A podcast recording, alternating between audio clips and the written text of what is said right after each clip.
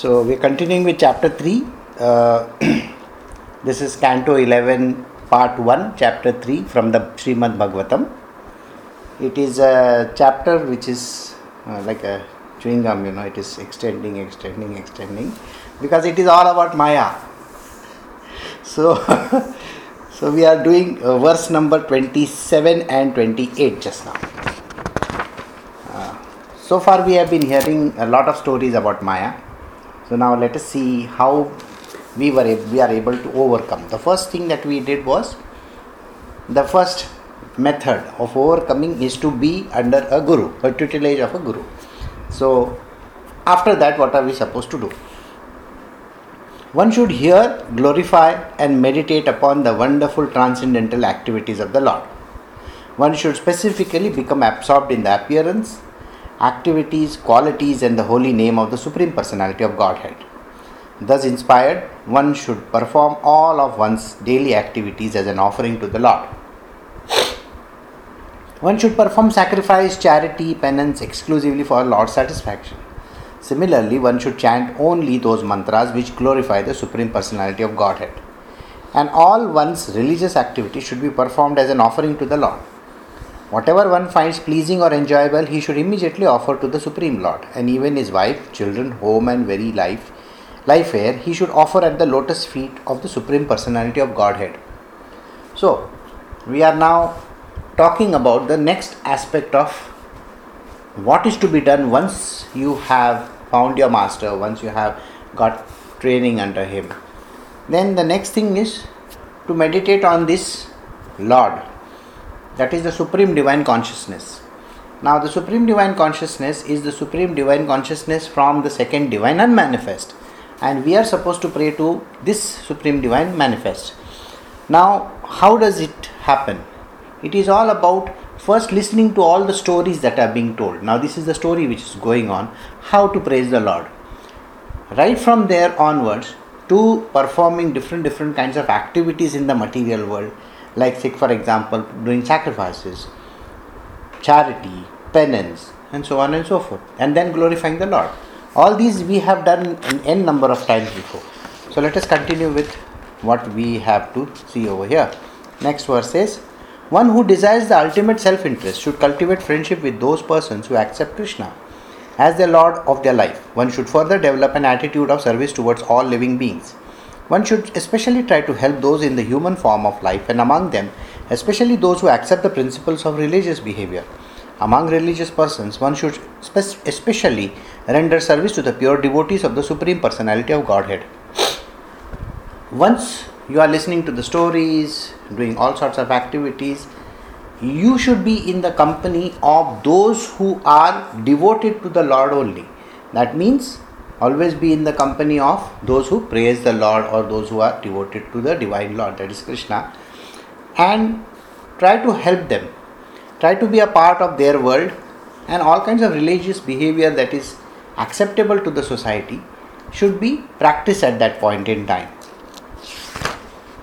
One should learn how to associate with the devotees of the Lord by gathering with them to chant the glories of the Lord. This process is most purifying as devotees thus develop their loving friendship. They feel mutual happiness and satisfaction, and by this, thus encouraging one another, they are able to give up material sense gratification, which is the cause of all sufferings. Once you meet all these devotees, what do you do? You don't go- gossip about तुम्हारे घर में क्या खाना है मेरे घर में क्या खाना है that is not what you are supposed to gossip about the thing which you are supposed to talk about is can we sing the praises of the Lord? We make songs, beautiful bhajans, kirtans, those kind of things. You know, it's like a very, very, very pious atmosphere that has to be created. Songs can be sung, dances, you know, aradhanas for different, different kinds of to the Lord. They have to be performed and exchanging stories of the Lord. Now you will find that in many, many cases there is a lot of parayan that is going on. Parayan means it, you, they keep on reading text after text after text. So you can do that as well. You can do the Gita, you can do various other things. Alright, so that can be done. Then the devotees of the Lord constantly discuss the glories of the personality of Godhead among themselves. Thus, they constantly remember the Lord and remind one another of His qualities and pastimes. In this way, by their devotion to the principles of Bhakti Yoga, the devotees please the personality of Godhead who takes away from them everything inauspicious. Being purified in all impediments, the devotees awaken to pure love of Godhead, and thus, even within this world, their spiritualized bodies exhibit symptoms of transcendental ecstasy, such as standing in the bodily hair on end. Now, once they have started singing songs to the Lord, once they have started dancing for the Lord, they have started exchanging stories. Now, when you discuss the glories of the personality of Godhead, what happens to them is these pastimes which are discussed, like different different stories that are there. Now, you will find that it's not only in the Bhagavatam, but there are other texts where the stories are being said. Whatever the stories that are going around, all this have to be discussed, and after that, you will find that the bhakti grows in that particular person and it grows to such a level that he is able to overcome his difficulties as well. The difficulties are mundane difficulties. We are not talking about the great difficulties in life. We are talking about basic, you know, khane pine ka difficulty, those kind of things. And then what happens? He exhibits different kinds of bhav. Bhav means expression. Bhav is an expression on the body. How does it come about? you will find that the person will cry. When the name of the Lord comes, he cries, he smiles, he dances, his hair stand on end. You will find that his entire body is covered with, you know, uh, क्या बोलते हैं उसको Sahara horripilations. and these are the things which happen. So you will find that he exhibits symptoms of transcendental ecstasy. Having achieved love for Godhead, the devotee sometimes cries out loud, absorbed in the thought of infallible Lord. Sometimes they laugh, feel great pleasure, speak out loud to the Lord, dance, or sing. Such devotees, having transcendental material conditioned life, sometimes imitate the unborn Supreme by acting out his pastimes, and sometimes achieving his personal audience, they remain peaceful and silent. Okay, now what are the things that happens? Sometimes these devotees who are now absorbed in the Lord, they sing, they dance, they talk, they laugh, they seek pleasure, they speak out loudly about the Lord. You will find that they will keep on just gesticulating and talking very loudly. They will dance, they will sing also. And these people, they are talking about the qualities of the Lord, His stories, His pastimes. Sometimes they enact the roles also. They will themselves enact the role of a, a Bal Krishna or a grown up Krishna with the gopis around him. These kind of activities happen. And sometimes they achieve personal audiences with the Lord, which basically when you meet the Lord. How are they when they meet the Lord? They are supposed to remain peaceful and silent. The most important thing is when you meet the Lord, you are supposed to be peaceful and silent. It is not required that you have to come up with some stories Understand? Being all powerful, all knowing, he has an idea about it. Thus, learning the science of devotional service and practically engaging in the devotional service of the Lord, the devotee comes to the stage of love of Godhead. And by complete devotion to the Supreme Personality of Godhead, Narayana, the devotee easily crosses over the illusory energy Maya, which is extremely difficult to cross. Now we have complete the, completed the entire you know problems that can be associated with maya and how to overcome them. Overcoming them first and foremost you need to find yourself a guru. You need to understand the scriptures if possible or the different kinds of things that the guru can teach you third you are supposed to be in the company of the devotees when you are in the company of devotees sing dance do whatever that is necessary for appeasing the lord when you do all these things maya will automatically go away this is the way of getting over the, the clutches of Maya. King Nimi inquired, Please explain to me the transcendental situation of the Supreme Lord Narayana, who is himself the absolute truth and supreme soul of everyone. You can explain this to me because you are the most expert in transcendental knowledge. So now he is asking him, How is the Lord? Sri Pippalayana said, The Supreme Personality of Godhead is the cause of creation, maintenance, and destruction of this universe. Yet he has no prior cause. He pervades the various states of wakefulness, dreaming, and unconscious deep sleep, and also exists beyond them. By entering the body of every living being as a supersoul, he enlivens the body, senses, life air, and mental activities, and thus all the subtle and the gross elements organs of the body begin their functions. My dear king, know that personality of Godhead to be the supreme. Now, this is something which we have been talking about right from the beginning. What are we saying? We are saying the Lord is the one who created this world, is sustaining it, there are various gunas, he enters into the bodies of individuals, and so on and so forth. The entire thing is being mentioned over here, and everything is clearly described, I think, from the beginning when we have been doing this beautiful book.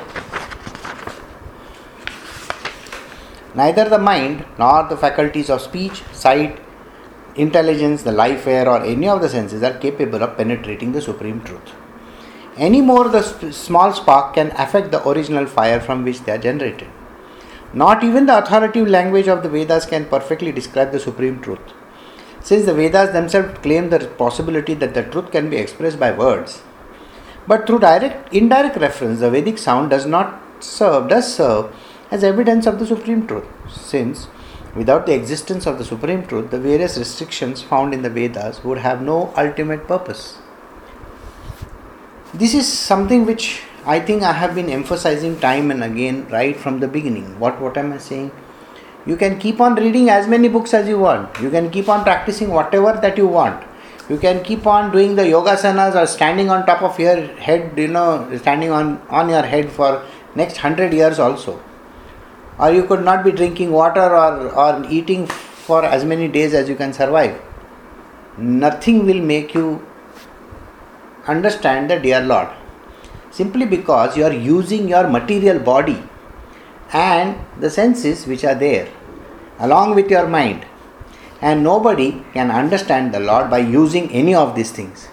There is a method, no doubt about it, and it's called an indirect method. The Vedas are also saying this is an indirect method. Indirect method means it is like trying to see, you know, uh, I don't know whether, whether you know there is a pearl. There is a pearl. Those who have seen the pearl, have you seen that chippy in which the pearl is? You know, huh? Now think about it. I have removed the pearl. What do you see in that seashell? In the seashell, you just see a glitter of that.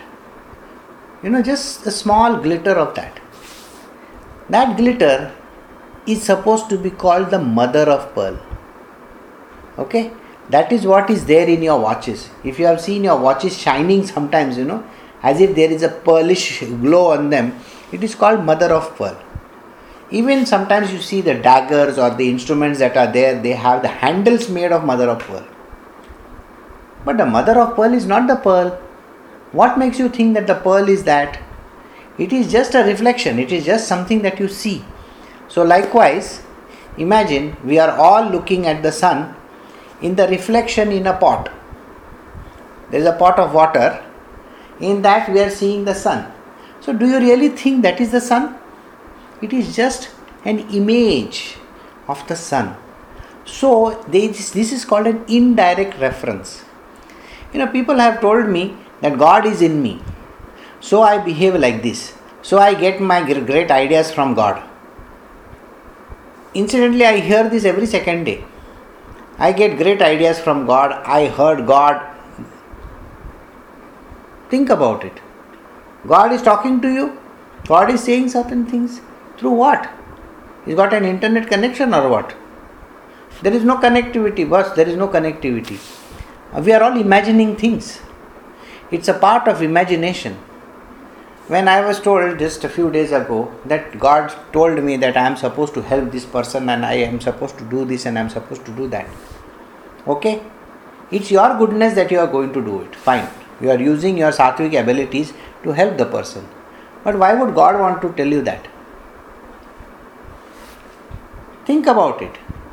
The Divine Lord is not at all in that particular aspect of the divine. He is nowhere to be found.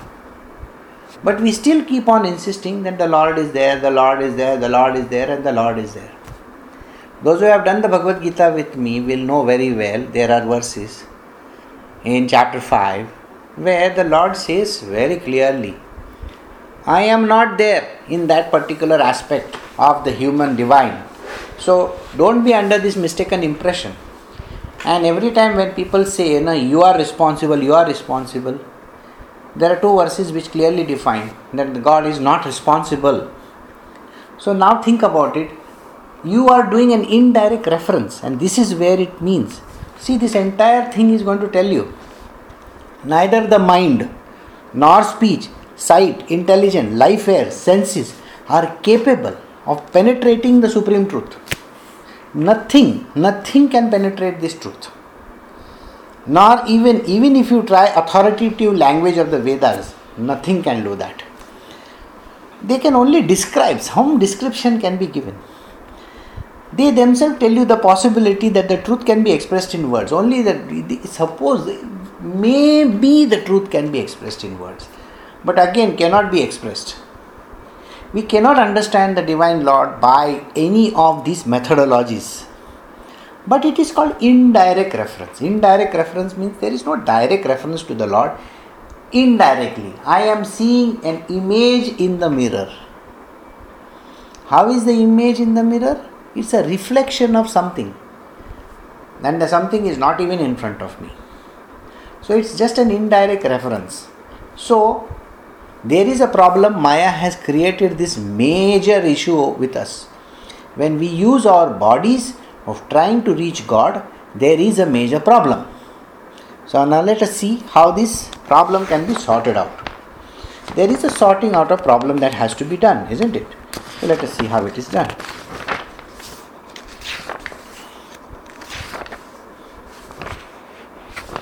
hmm. Originally one the absolute brahma comes to be known as a threefold, manifesting itself in the three modes of material nature that is sattva, rajas, and tamas. That is goodness, passion, and ignorance. When the Divine Lord came, he exhibited himself into three categories that is sattva, rajas, and tamas. Brahma further expanded its potency, and thus the power to act and the power to consciousness became manifest, along with the false ego which covers the identity of the conditioned living beings. Thus, by the expansion of the multipotencies of the Absolute, the demigods as an embodiment of knowledge becomes manifest along with the material senses, their objects, and the result of material activity, namely happiness and distress. In this way, the manifestation of the material world takes place at the subtle cause, and as the material effect visible in the appearance of gross and the material bodies, Brahma, which is the source of all subtle and gross manifestation, is simultaneously transcendental to them being absolute. So, this is a big verse which will tell you when Brahma, when the supreme divine consciousness created an entity called Brahma. Brahma is called the unmanifest domain, it's an unmanifest God. The unmanifest God then expanded himself into various things, which is first he did was the three gunas sattva, rajas, and tamas. And from this came out various components. The sattva, rajas, and tamas created components which are with the with all the materials in this material world. What are the materials in the material world? That is air, water, fire, so on and so forth. There are five elements. Taking into account all these things, there were various domains created, including the human domain. There were gods also created. Gods are nothing. When, when we say gods, these are not the gods that we are talking about, like the supreme God. No, we are talking about intelligence in the form of knowledge. This is knowledge base. See, it is here over here. Thus, by the expansion of the multipotencies of the absolute, multipotencies of the absolute, that means the powers that be, the demigods as an embodiment of knowledge became manifest. Now, what is the potency? The potency, let us take one potency the money, wealth. You know, wealth to buy certain things, to get certain things, to own certain things. You require money or wealth. That became manifest in a particular domain, that is, this domain which we call as Lakshmi. She became manifest as the demigods for the purpose of creating the wealth with which you can buy certain things. So, did you see how the whole thing is?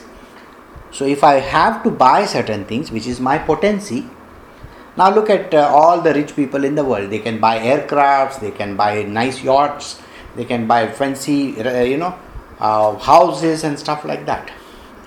When they are buying certain things, what do they require? Money and wealth, isn't it? So when that comes to them, it comes to them. So that is called the potency to buy.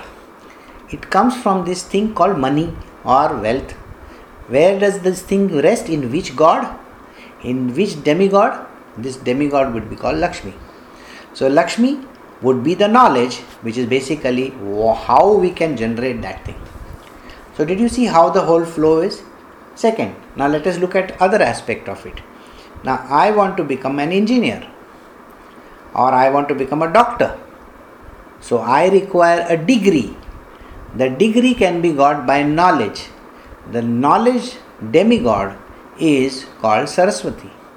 And Saraswati is the one which gives me this knowledge. So, see how the whole flow of this thing happens.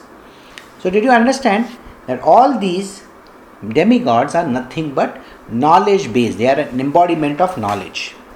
So, this is how he created this entire world.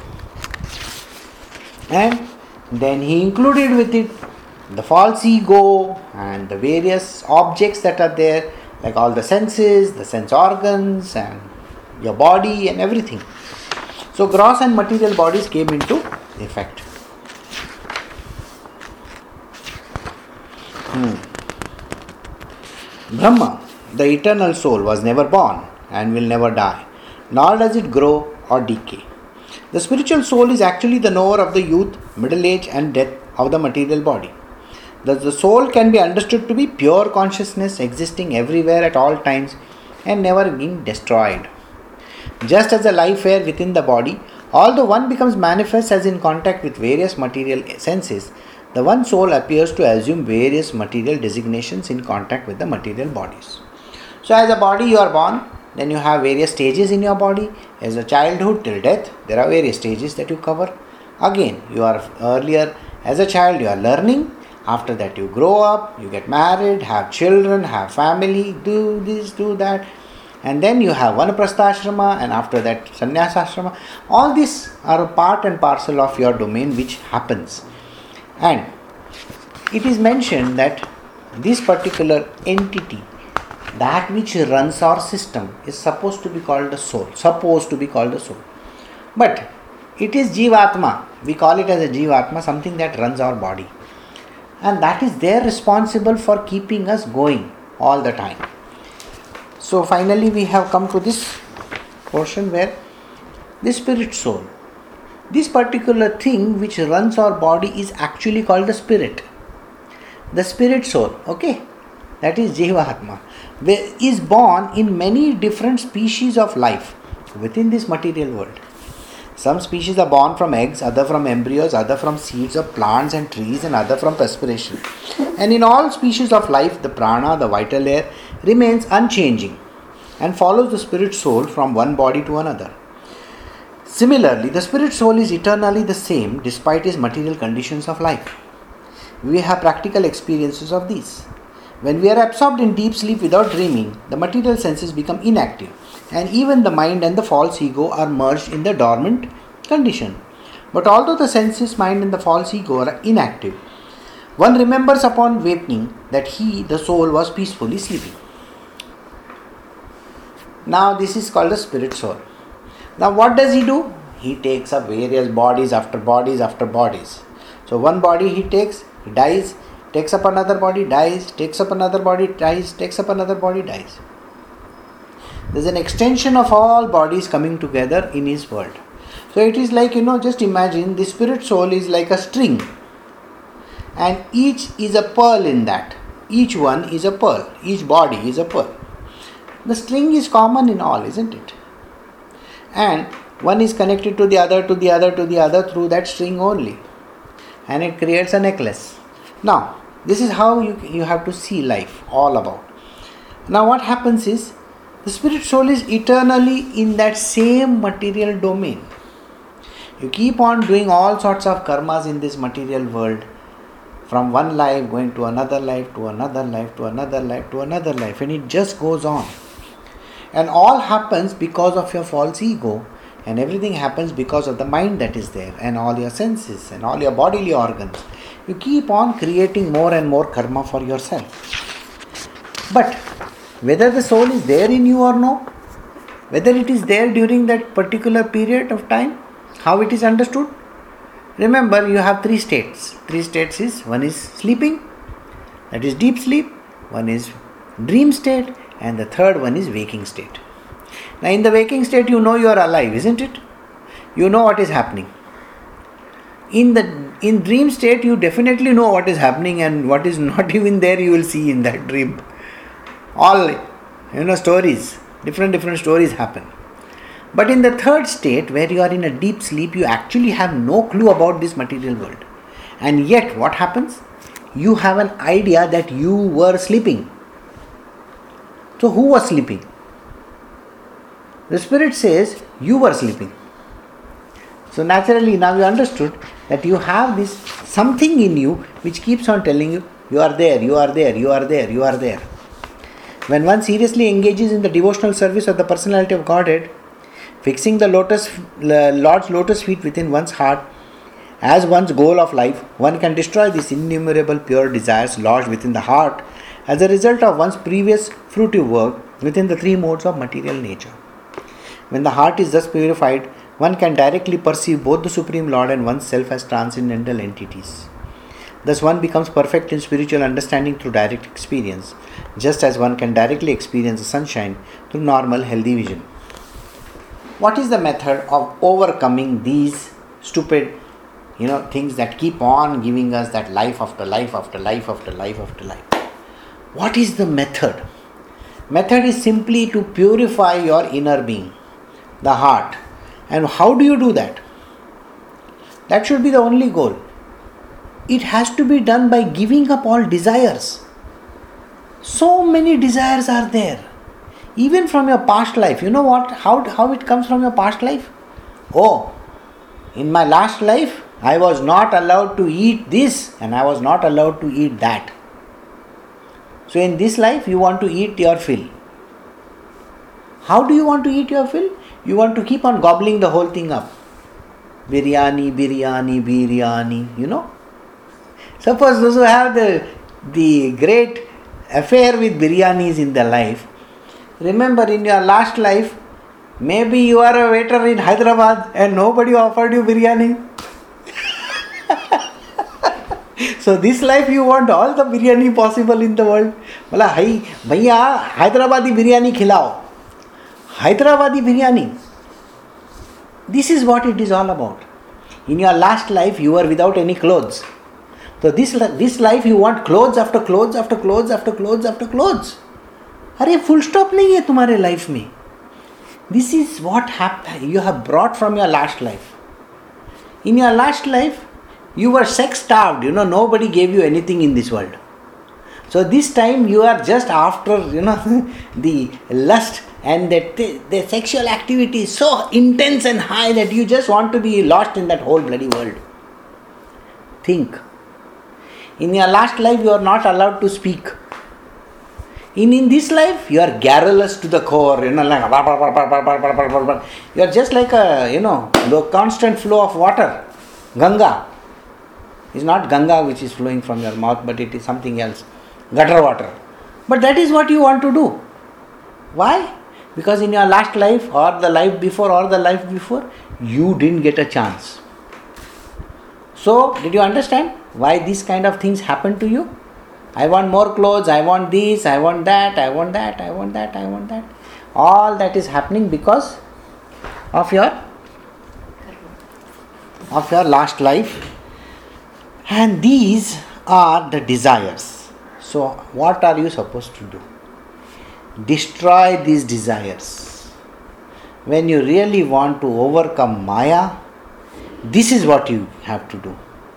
Fixing the Lord's feet within one's heart as the only goal of life. One can destroy the innumerable pure desires lodged within the heart as a result of one's previous fruitive works within the three, material, three modes of material nature all these desires that have come to you, can you please wash them away when you are with the Lord? Wash them away. Throw them out of your heart. You don't have to keep on desiring. Why are you having these desires? For what reason do you have these desires? See, think about it like this. If you have the desire, the Lord knows about it, isn't it? He knows about it. If He knows about it, don't you think He will some way or the other, when you have thrown away all the desires, He will some way or the other make them happen to you? Can you understand that? This is what it is all about. You know, many a times you will find that a pure desire comes in your heart, but you are not even saying it, it does not even appear. And you will find that that object comes and stands in front of you, and you get that object. At that point in time, don't you feel that, oh, I was just just even thinking, you know, maybe I can have this. And here you have the object right in front of you. And the Lord has made it appear to you. And why? Because you have removed all the desires from your being. So remove all the desires. There is no need of having any desires. The Lord knows what He is supposed to do with you. So just put Him in your heart and remove all kinds of desires. So one becomes perfect in spiritual understanding through direct experience because your heart is now occupied by the Lord and not by your desires. And if the Lord is occupying your heart, then what happens? He gives you a perfect understanding through direct experience. He is going to give you a direct experience. He will directly give you a experience about himself. Just as one experiences in this material world the sunshine. When you look at the sunshine, don't you experience sun? Like that. King Nimi said, O great sage, please speak to us about the process of Karma Yoga.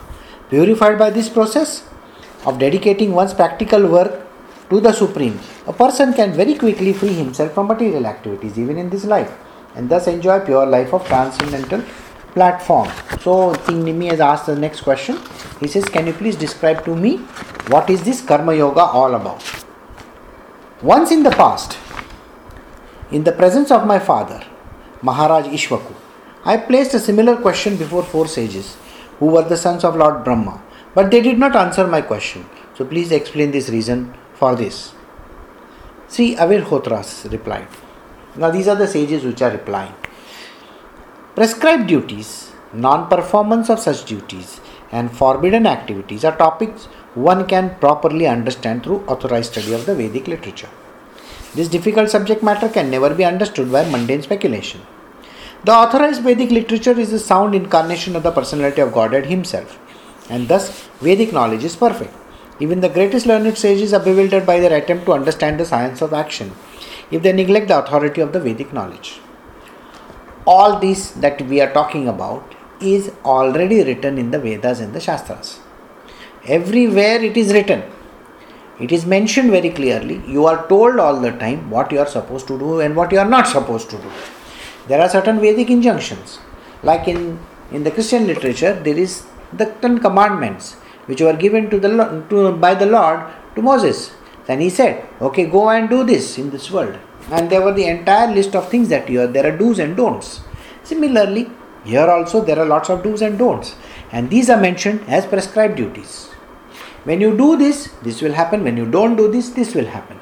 See, there are always the pros and the cons, like it's literally like a constitution, isn't it? Childish and foolish people are attached to materialistic, fruitive activities, although the actual goal of life is to become free from such activities. Therefore, the Vedic injunctions directly lead one to the path of ultimate liberation by the first prescribing fruitive religious activity, such as a father promises his child candy so that the child will take up his medicine. Foolish people are involved in their material worldly things. How are they involved? They'll say, I want to eat this, I want to drink that, I want to have this, I want to have that. So many things they have this, you know. I want this and I want that. Look at all the children. Now the Diwali is coming right round the corner. The children will say, Dad, I want very good clothes. Okay? I want this and I want that and I want fatakas and I want, you know, all different kinds of things. Some people will say, No, no, no, no, I am the environmentally friendly person. I am not going to use fataka. But then what? I will eat sweet meat. Okay? So they will go and buy some nice sweets. The third person will say, No, no, no, no, no, no, I am dieting, I cannot eat sweet meat. Okay, so then what will you eat? Oh, I will go for the, you know, different different kinds of things which are going to have non-fat component in it. Acha? I don't understand whether that fat component or non-fat component and whether there are fatakas were there and this was there and that was there. The strangest part of it all is what you know, we keep on bringing all this nonsense in our world. People say, don't pollute. The universe itself pollutes. Think about it.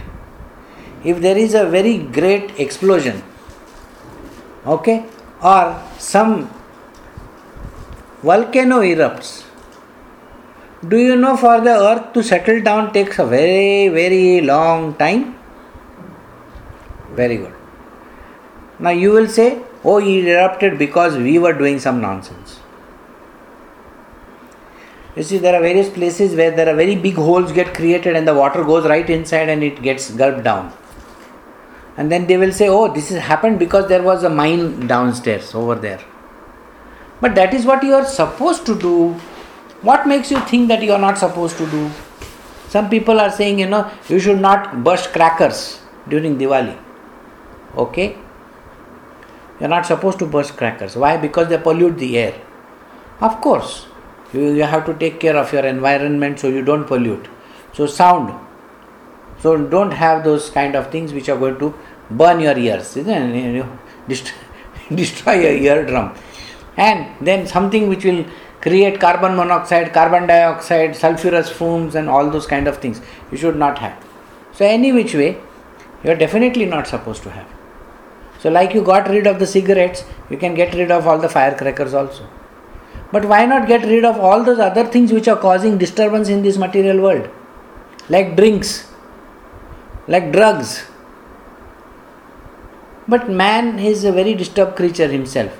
He doesn't pay attention to that. He says, I was just drinking for my own sake, but not bothered about it. What are you doing? Are you not destroying many other things along with it?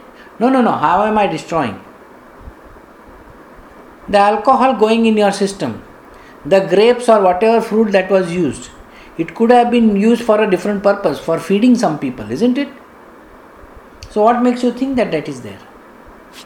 You can come up with multiple kinds of, you know, uh, arguments, pro and con. But the world has been created for a particular purpose. You are supposed to follow a particular path, which is called the path of righteousness. The path of righteousness is simply this. There may be in, see here where I am, every second shop is a liquor shop. Does it mean that I should be going and drinking every second day liquor over here? Not necessary, isn't it? It's in your hands. And that is what is mentioned in these Vedas and the Shastras. Can you stay out of it? You don't have to go towards that. You don't have to do those kind of things. So, though you are born in the three gunas, the three gunas which are sattva, rajas, and tamas, it is not necessary to fall down. And this is what it says there are Vedic injunctions.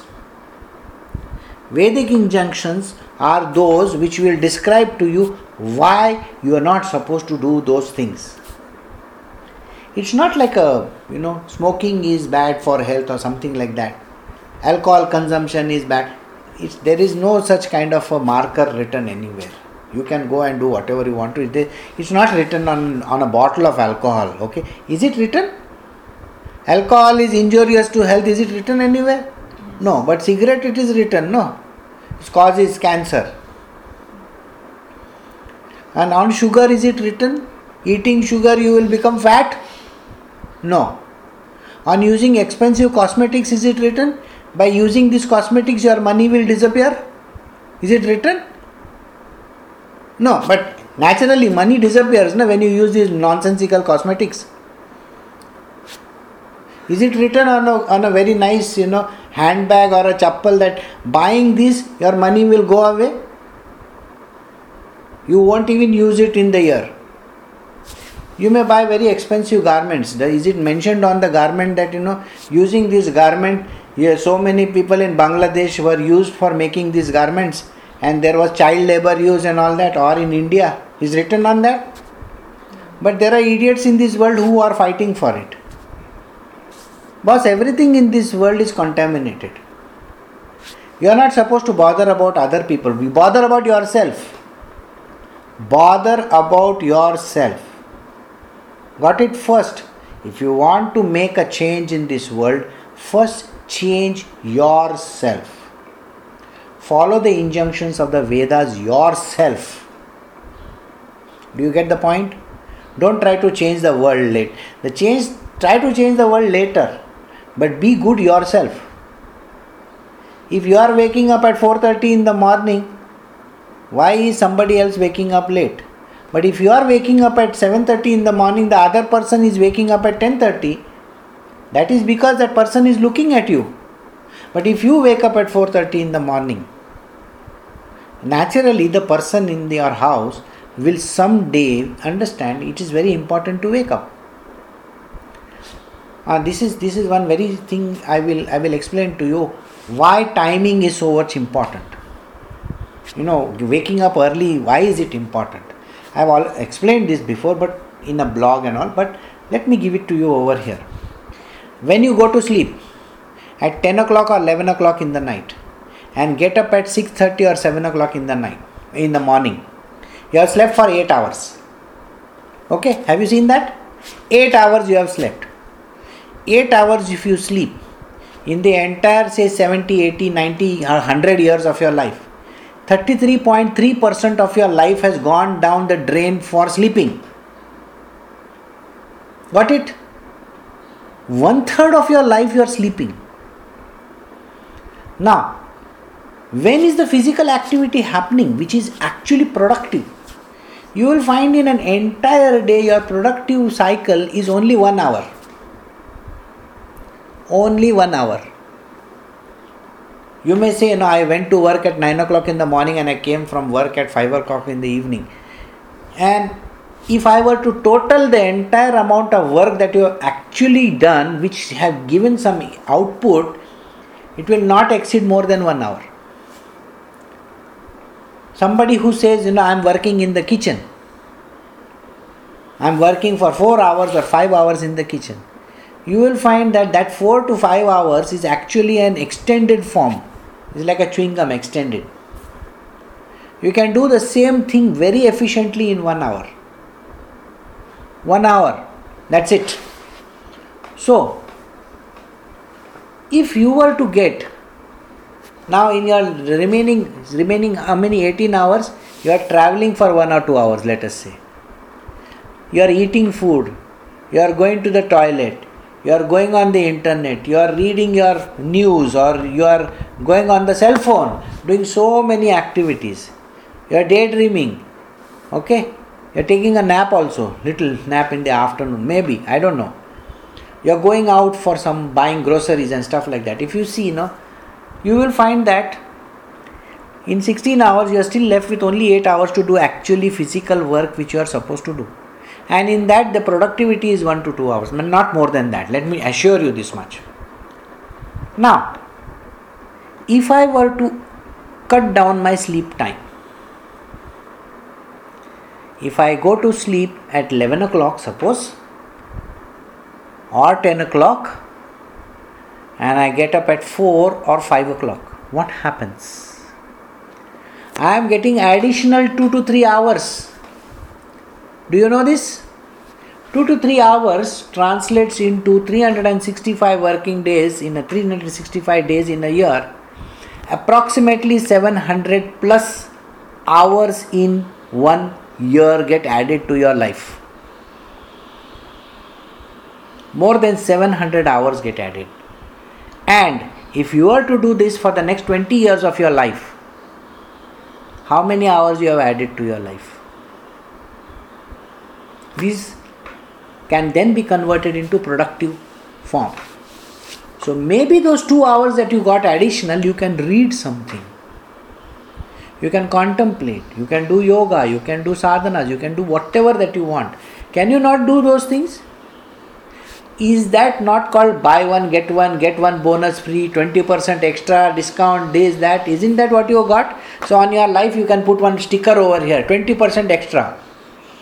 You know, like you have on the on that uh, one uh, biscuit.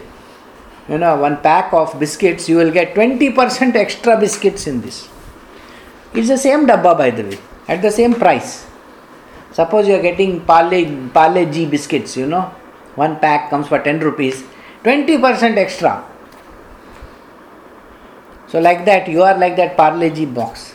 And you have got yourself 20% extra isn't it worth it and that is the reason why getting up early in the morning puts back additional hours in your life. And now, where is it written? Nowhere. But definitely, there are those people in this world who teach you these kind of things. You are supposed to listen to the good part of it, not take the bad part of it. Bad part of it is चलो आज party को जाते हैं उड़ता पंजाब ये करते हैं, वो करते हैं, ये सब करने का कोई ज़रूरी नहीं है।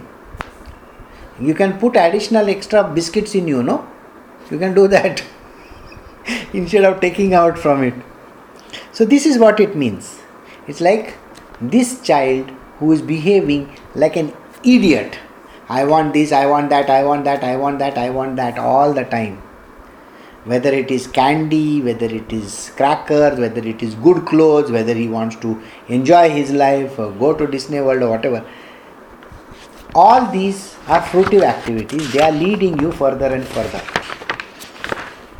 If an ignorant person who has not conquered the material senses does not adhere to the Vedic injunctions, certainly he will engage in sinful and irreligious activities. Thus, his reward will be repeated birth of birth and death. What is the reward to this idiot who is doing this kind of things? If you have not been able to conquer your material senses, think in the last life, you didn't get clothes. So, in this life, you are gathering clothes after clothes after clothes after clothes after clothes. Your cupboards are filled with the clothes. Do you know you have sanctioned yourself life after life after life after life after life? To make one piece of cloth, which might be labeled as made in America or you know American brand, made in Bangladesh, made in Vietnam, made in Indonesia, made in India, made in Pakistan. It is made in these kind of countries. That one piece of cloth carries the sweat of maybe 20 children. 20 children. You are responsible for buying that stuff because you have that greed, that lust for those kind of things you will meet these children in your further 20 lives. Have you understood this? Why do you want to meet these children in your 20 lives after that? If you like to buy some fancy shoes which are made from cow hide, so wouldn't you like to provide your hide to these cows when they become humans? Of course. So, how many cow hides would you like to have? You know, how many lives that you are sanctioning yourself? This is what nobody understands. See this verse, it is telling you something If an ignorant person who has not conquered the material senses, I want to eat, I want to eat, I want to eat, I want to drink, I want to drink, I want to drink I want to wear nice clothes, I want to buy these things, I want to buy that things, I want to do this thing, I want to do घर बनाने का है ये करने का है ऐसा करने का है वैसा करने का है पूरा दुनियादारी का है ना want want want want want these are all kind of desires when they are not able to control their material senses then what happens he does not adhere to the vedic injunctions there are vedic injunctions he doesn't adhere to certainly he will engage in sinful and irreligious activities. Irreligious activities मैंने मेरे पैसे से घर बनाया अच्छा तुमने तुम्हारे पैसे से घर बनाया वेरी गुड मतलब तुमने कोई सिन नहीं किया कोई इरिलीजियस एक्टिविटी नहीं किया how do you know that You don't even know.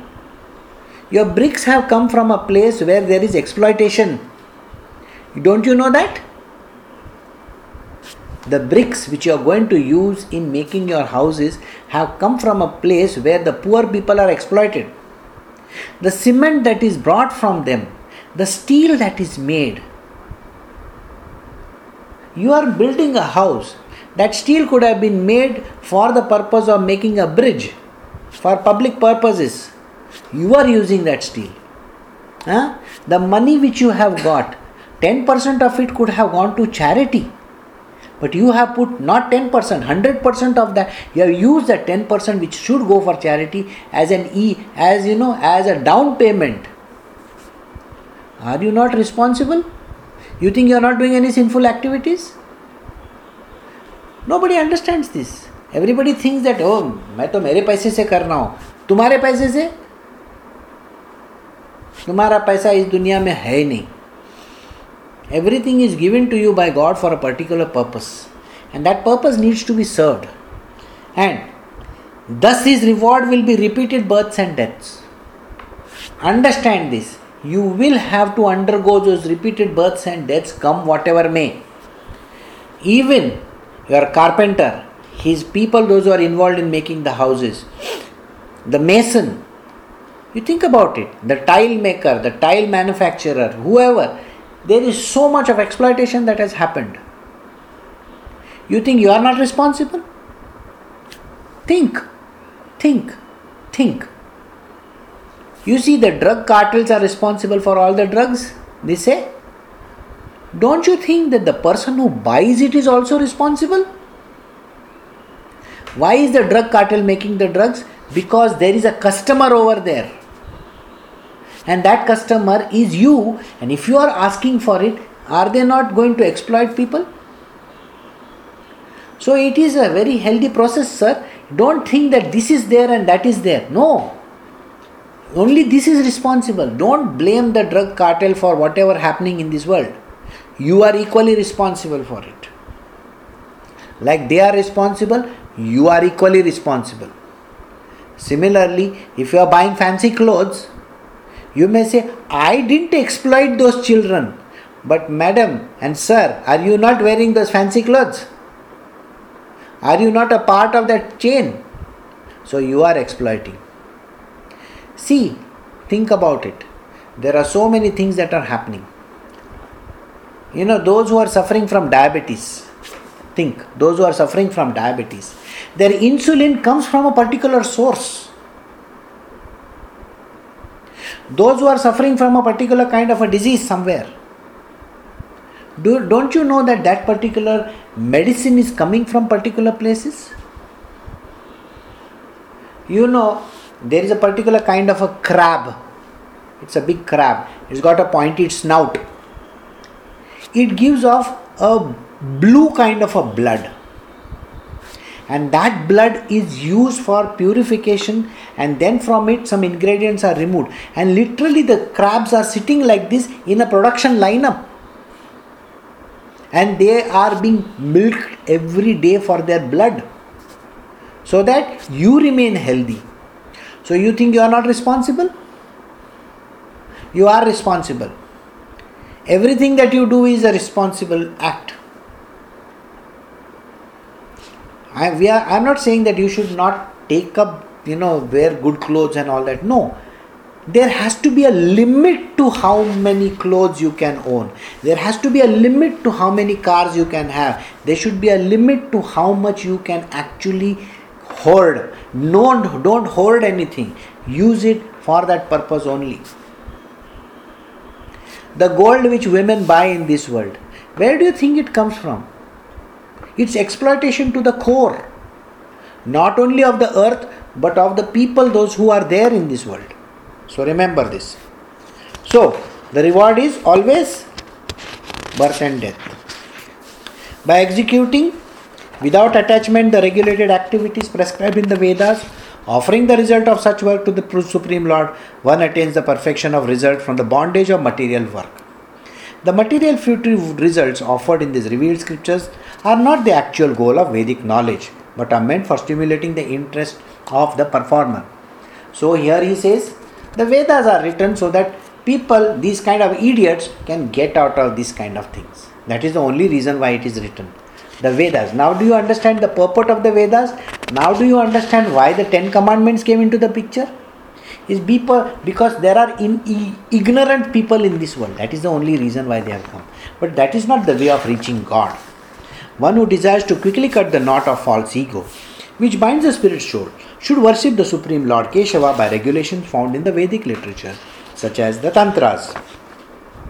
Having obtained the mercy of his spiritual master, who reveals to the disciple the injunctions of the Vedic scriptures, the devotee should worship the Supreme Personality of Godhead in a particular form of the Lord the devotee finds most attractive. So, taking guidance of your spiritual masters, learning and understanding the entire purport of all these texts that are there, you can understand from him. You know, he is the master. He is going to teach you. He will also show you the pathway out of this Maya's domain. So, what does he do? You have to then fix your mind on your Ishtadev. Ishtadev is the God that you love. Here, in our case, we are talking about Krishna. After cleansing oneself, purifying the body by pranayama, bhuta shuddhi, and other process, and marking the body with sacred tilaka for protection, one should sit in front of the deity and worship the Supreme Personality of Godhead. Then you do your prayers to this particular Godhead. The devotee should gather whatever ingredients for worshipping the deity are available. Make ready the offering, the ground, the mind, the deity, sprinkle the sitting place with water for purification, and prepare the bathing water and other paraphernalia. The devotee should then place the deity in the proper place, both physically and within his own mind, concentrate his attention and mark the deity's heart and other parts of the body with tilaka. Then he should offer worship with the appropriate mantra. This is just so that you are bringing the God within you outside over there as one small deity right in front of you, a small statue or something. One should worship this deity along with each limbs. I'll take two more minutes. Transcendental body, his weapons such as Sudarshan Chakra, his bodily features, and his personal associates. One should worship each of these transcendental aspects of the Lord by its own mantra with offerings of water to wash the feet, scented water, water to wash the mouth, water for bathing, fine clothes, ornaments, fragrant oils, valuable necklaces, unbroken barley corns, flowers, garlands, incense, lamps. Having thus completed the worship in all its aspects in accordance with the prescribed regulation, one should then honor the deity of Lord Hari with prayer and offer obeisance to him by bowing down to him. The worshipper should become fully absorbed in meditating upon himself as the eternal servant of the Lord and should thus perfectly worship the deity. Remembering that the deity is also situated within the heart, then he should take the remnants of the deity's paraphernalia, such as flower garlands, upon his head, respectfully put the deity back in its own place, thus concluding the worship. So, how is the worship to be done? I think all of you are actually doing it in your own houses, and that is exactly how you are supposed to do.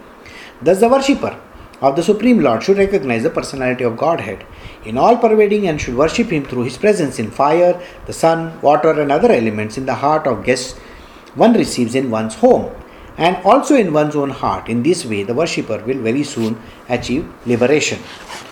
So, we have come to the end of this chapter. It was a lengthy chapter and it has taken us three, maybe three weeks to actually complete it, or four weeks.